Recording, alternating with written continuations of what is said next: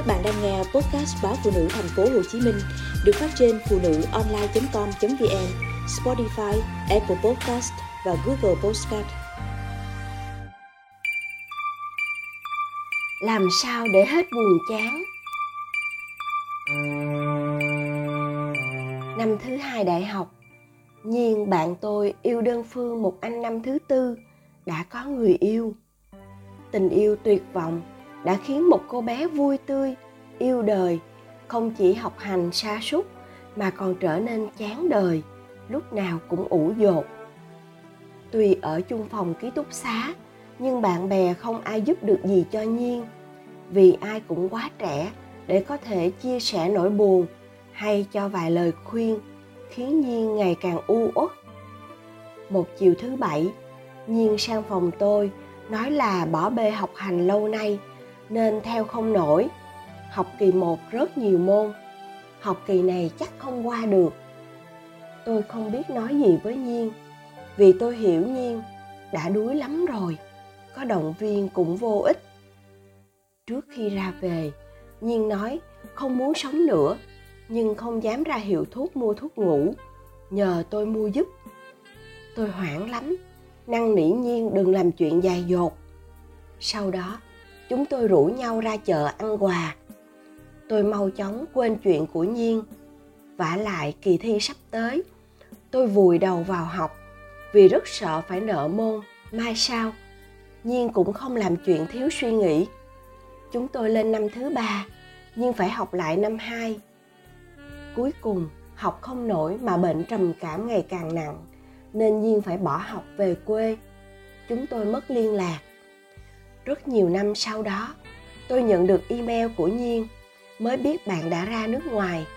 Giờ đây, bạn đã có công việc ổn định, lập gia đình với một người bản xứ và có 2 con. Qua một người bạn, tôi biết được rằng khi quay về nhà, gia đình đã chạy chữa cho Nhiên lành bệnh và tìm cách đưa bạn ra nước ngoài. Thỉnh thoảng, tôi vẫn nhớ về Nhiên. Tuổi trẻ yêu sai lầm, dẫn đến bế tắc và tuyệt vọng. Nhưng may mắn đã thoát ra được nỗi ám ảnh quá khứ, hết bệnh và tìm một con đường mới. Tôi có nhiều bạn trẻ quen trên Facebook. Có bạn tôi đã gặp ngoài đời, có bạn chưa gặp bao giờ.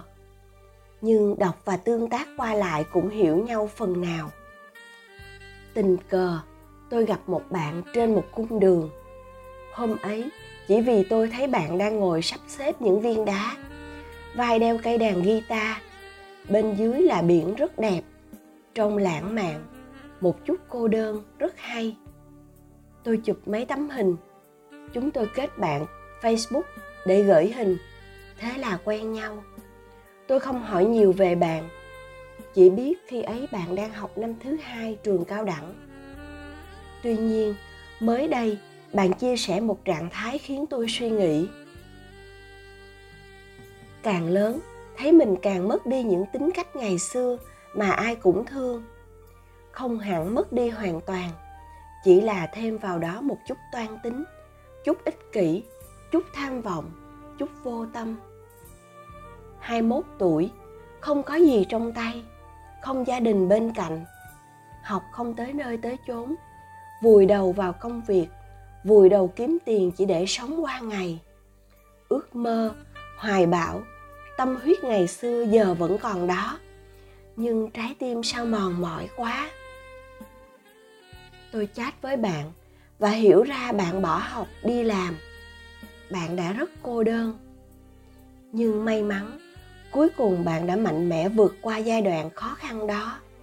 Một bạn trẻ khác, con một người bạn của tôi, đang học năm thứ tư Đại học Bách Khoa.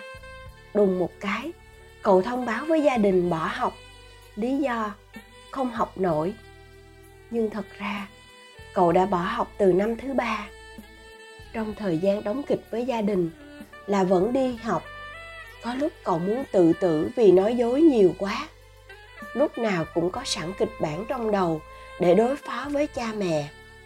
Thời gian nói đến trường thì cậu lang thang hết thư viện, lại đến tìm internet, quán cà phê, chờ đến giờ thì về. 10 tháng đó với cậu quá cô đơn, không biết tương lai thế nào. Tâm hồn luôn u uất, nặng nề. Khởi đầu ngày mới là một câu chuyện bịa, để rồi khi kết thúc một ngày, cậu mới thấy nhẹ nhõm. Hôm sau lại tiếp tục trong tâm trạng nặng nề u uất ấy. Cuối cùng, cậu đã lấy hết can đảm trình bày với cha mẹ. Nếu không, cậu không biết sẽ kéo dài đến khi nào. Nghĩ lại giai đoạn ấy, cậu hãi hùng. Một hôm, có một bạn trẻ hỏi tôi, em buồn quá, làm sao để hết buồn? Thú thật, tôi không biết trả lời thế nào. Bèn hỏi lại bạn ấy, thời gian rảnh làm gì? Nhốt mình trong phòng, lang thang trên mạng, nhưng chán và chẳng thiết gì hết. Tôi khuyên bạn đi tập gym, đi chụp hình, chủ động tìm đến bạn bè và kể một số phương cách để vượt qua, một vài ví dụ mà tôi biết. Tôi nói với bạn trẻ này, người ta hay nói, có tiền thì xài, có điều kiện thì hưởng, còn có thân thì phải lo, chứ không ai nói có thân thì xài. Con người từ trẻ đến già chỉ biết lo thân thôi, đã là làm tròn bổn phận rồi. Tôi kể chuyện nhiên bạc tôi và những bạn trẻ tôi biết. Những người ấy đã vượt qua giai đoạn khó khăn của cuộc đời vì hiểu ra ý nghĩa hai chữ lo thân.